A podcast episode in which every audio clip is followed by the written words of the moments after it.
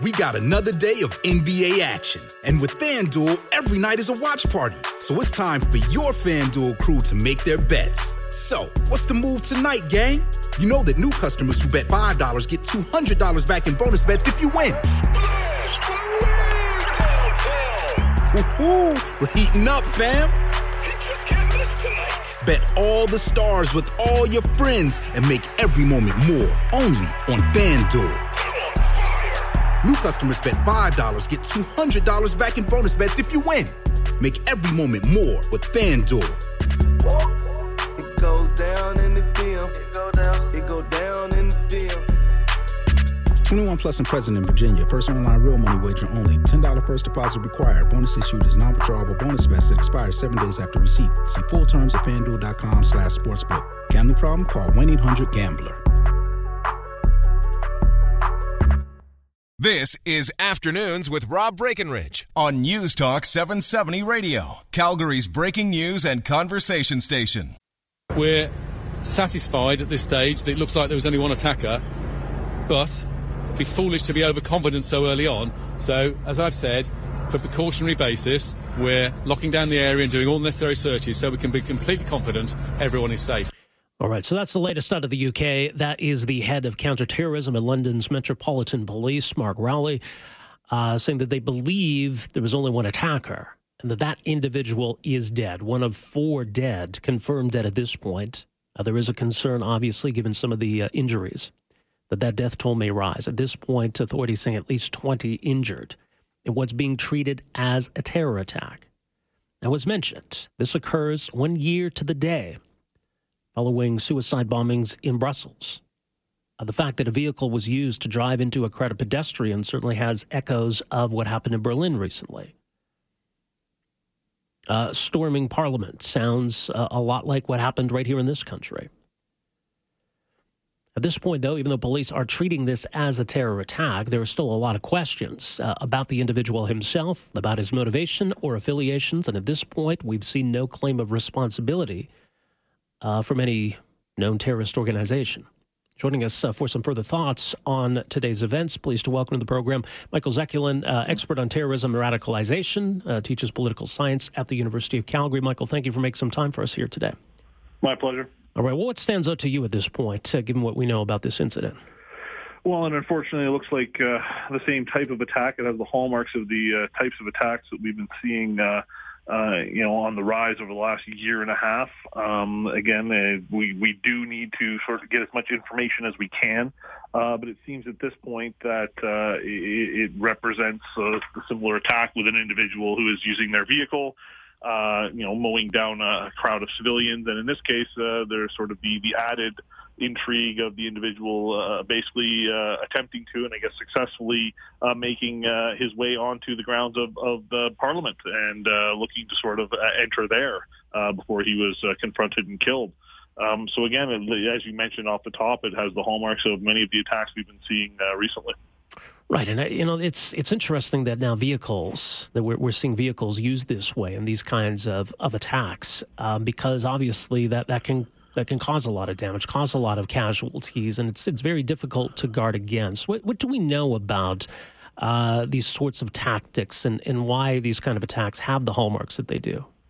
Right. Well, and again, uh, we should be clear that uh, you know using you know the the everyday item or was sort of the way it was put uh, by by ISIS in particular. They identified the fact that you know use these types of things, you know these cars and these knives, whatever you have. Um, you know, to, to, to conduct your attack. So we know that the, you know, this is an instruction that went out sort of to to individuals who might be inspired or who might adopt the ideas espoused by by a group like ISIS. Uh, and again, it, it, you you sort of hit the nail on the head, so to speak, recognizing that uh, you know what a car going quickly um, can do to to a person. We we know this, uh, you know, just from from traffic accidents and, and people being hit by cars. So the suggestion again is that if you you know use your vehicle and, and plow it into uh, a large crowd, that it is going to cause a tremendous amount of, of, of, of chaos or destruction, including death. Uh, and we, of course, saw this taken to the extreme degree when you talk about Nice uh, on Bastille Day, um, in the fact that an individual took a much larger uh, vehicle and plowed it into a crowd, and you move very quickly from you know injuring 20 and killing three or four to in that case you know injuring hundreds and killing over a hundred. Um, so so again, it's it's a very convenient thing. You you know most people have access to a car.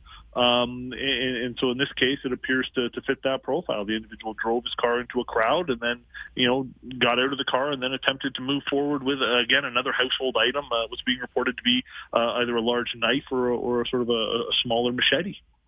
Now, there have been instances before where what appeared to be lone wolf attacks did later turn out to maybe have some connection to ISIS. That perhaps there was uh, communication between certain individuals and representatives of the organization. But um, it becomes a real challenge when you're just trying to keep tabs on a single individual, a radicalized individual uh, who may offer up his services to ISIS or merely just be inspired enough from watching the propaganda to take matters into his own hands. What kind of challenges does that pose? Right. And I mean, we, we've had this discussion several times before, and this is the very changing nature of the phenomenon that we've that we've been seeing. So the first the first point we want to make is, is that you know we, we, we try to come up with some terminology to make distinctions about you know the link or connection that you identified.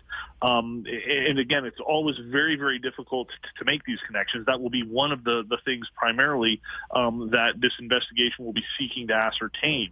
Um, you know, so here is an individual, and at this point we're going to assume it's an individual because we haven't heard anything else. Eyewitness reports suggest you know the individual in a car, the individual getting out of the car. So at this point, we're not identifying any others, although I'm sure that's also part of the investigation to rule that out. Um, so again, here is an individual. Um, what type of connection do they have? So if you remember back to the Paris attacks or even the Brussels attack, um, th- these were individuals who were deployed by ISIS proper, right? These were individuals who had traveled to Syria and Iraq, had spent time there, um, had received some types of training, some type of direction, and were deployed back into the country to commit terrorist attacks. You then go to the other extreme, which is what you call these inspired individuals. And so the inspired individual is somebody who likes the ideas. They've adopted the ideas. They like what the group stands for. They believe it speaks to them. Um, and they may be in contact with people in chat rooms, like-minded people, creating that sort of echo chamber effect.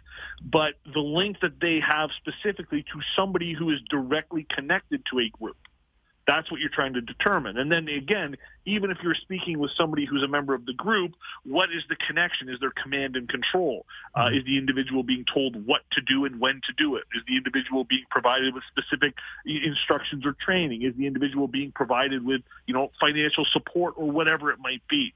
So trying to determine the degree or the link. And what we found most recently is that we have these individuals who more fit into this inspired category. They don't have any connection to anybody of any significance in these groups. So they're acting on their own on behalf of the group. And ISIS, as a matter of fact, has been very sort of clear on that when you look at how they discuss these attacks. So the language they used for Brussels and for uh, and for for Nice was more along the lines of you know this was the Islamic State. Uh, some of the other ones we've seen where it's inspired individuals, the language is more, this is a soldier of the Islamic State. Right. And, and, so again, they make the distinction themselves, and it's great because they get to take credit for these things in the sense that they're not necessarily behind it. Now, a long way around to get to what, what your, your sort of initial question was, is that these are the individuals, especially the lone actor who is inspired, who are the most difficult to track. Um, as a matter of fact, there's two sort of points of contention here. The first is um, if they're clever enough, or if they're simply lone actors, they may not be leaving behind any clues or footprints to begin with. So you don't even know about these individuals until it's too late. And then the second type we have, which we're seeing a lot more frequently, uh, are individuals that are known to police and intelligence agents of having radical ideas but the leap between having radical ideas and then pursuing violence based on those ideas, this is something that we can't determine accurately. You can't look at somebody and say, here's somebody with radical ideas, they're going to act, or when they're going to act. And so essentially, when you have a large number of people you're concerned about, at some point you have to make a decision about whether you feel they accurately represent a threat and there's no indication of what that is or when it is. Is it the person who talks the toughest? Is it the person who is the quietest? So it's really challenging uh, first picking these individuals up and then after that, making the decision that here's an individual who has these ideas, but what is the likelihood that they're going to, you know, uh, conduct a, a violent attack? So again, one of the things we'll be looking to determine in this investigation is who is this individual? Um, do they have any connections to others in London, in the UK, to Europe more widely? To groups in the Middle East? Is it just, again, chat room discussion, or is it actual tangible links back to a specific group? Who is that group? So all of these things have to be sort of unraveled before we can sort of determine what exactly happened here. Indeed. Well, uh, those questions, I, I suppose, will, will, be answered in the coming hours and days. Michael, thanks for your insight. Appreciate you making some time for us here today. All right, my pleasure. Take All care. right, take care. Michael Zekulin, uh, expert on terrorism and radicalization. He's at the University of Calgary. So his thoughts on this. I mean, obviously, one question to be asked: We don't know at this point whether the uh, attackers said anything before being subdued, or whether there was any kind of pre-recorded statement we've seen in the past with some of these individuals making a point of swearing their allegiance to the leader of ISIS, and there's a lot of significance in that. No indication at this point. Uh, Rukmini Callimachi uh, with the New York Times, uh, who does an excellent job covering these groups and has a good understanding of how they operate, she's been watching today. Says, I'm monitoring ISIS channels and there is no claim. There is plenty of chatter, however. These channels are rejoicing at the bloodshed. In fact, one of these ISIS uh, channels has even created a poster to go with the violence. So they are talking about this, they are celebrating this but at this point, they are not claiming credit for this. She points out that this violence happened on the one year anniversary of the Brussels attack. Groups like ISIS, Al Qaeda, that's significant to them. It would also be significant, as she says, that if this is indeed ISIS, it would be their first major hit in the UK. And she says this is one of the enigmas in terrorism study. England has sent one of the highest numbers of fighters to ISIS, outdone in Europe only by France but they've not really been able to strike in the UK for whatever reason. For about a year and a half now, ISIS has been directly threatening England. At the end of the video claim for the Paris attacks in November of 2015, ISIS singled out the UK.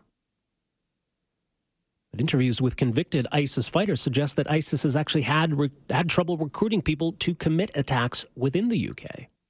That seems like a paradox. There are extremists in Britain willing to go abroad and fight for ISIS. But ISIS has had difficulty recruiting people in the UK to undertake attacks there. Now, she also points out that now that the attacker has been confirmed dead, that might clear the way for ISIS to claim responsibility. That that's going to be something to watch for. Obviously, questions of affiliation connections to these groups, others who may have been involved. Uh, that's where the investigation goes from here. Uh, so that's what we know at this point. Four dead, including the suspected attacker, more than 20 injured, but some very serious injuries, and a concern that that death toll may rise. That's where we're at. We'll continue to, to monitor this story. We'll bring you developments as they become available. Uh, we've got a lot more to get to in the program today, including, of course, your calls and your texts. Our number here, 403 974 TALK. That's 974 8255. My name is Rob Breckenridge. We are back after this. Afternoons with Rob Breckenridge, starting at 1230 on News Talk 770 Calgary.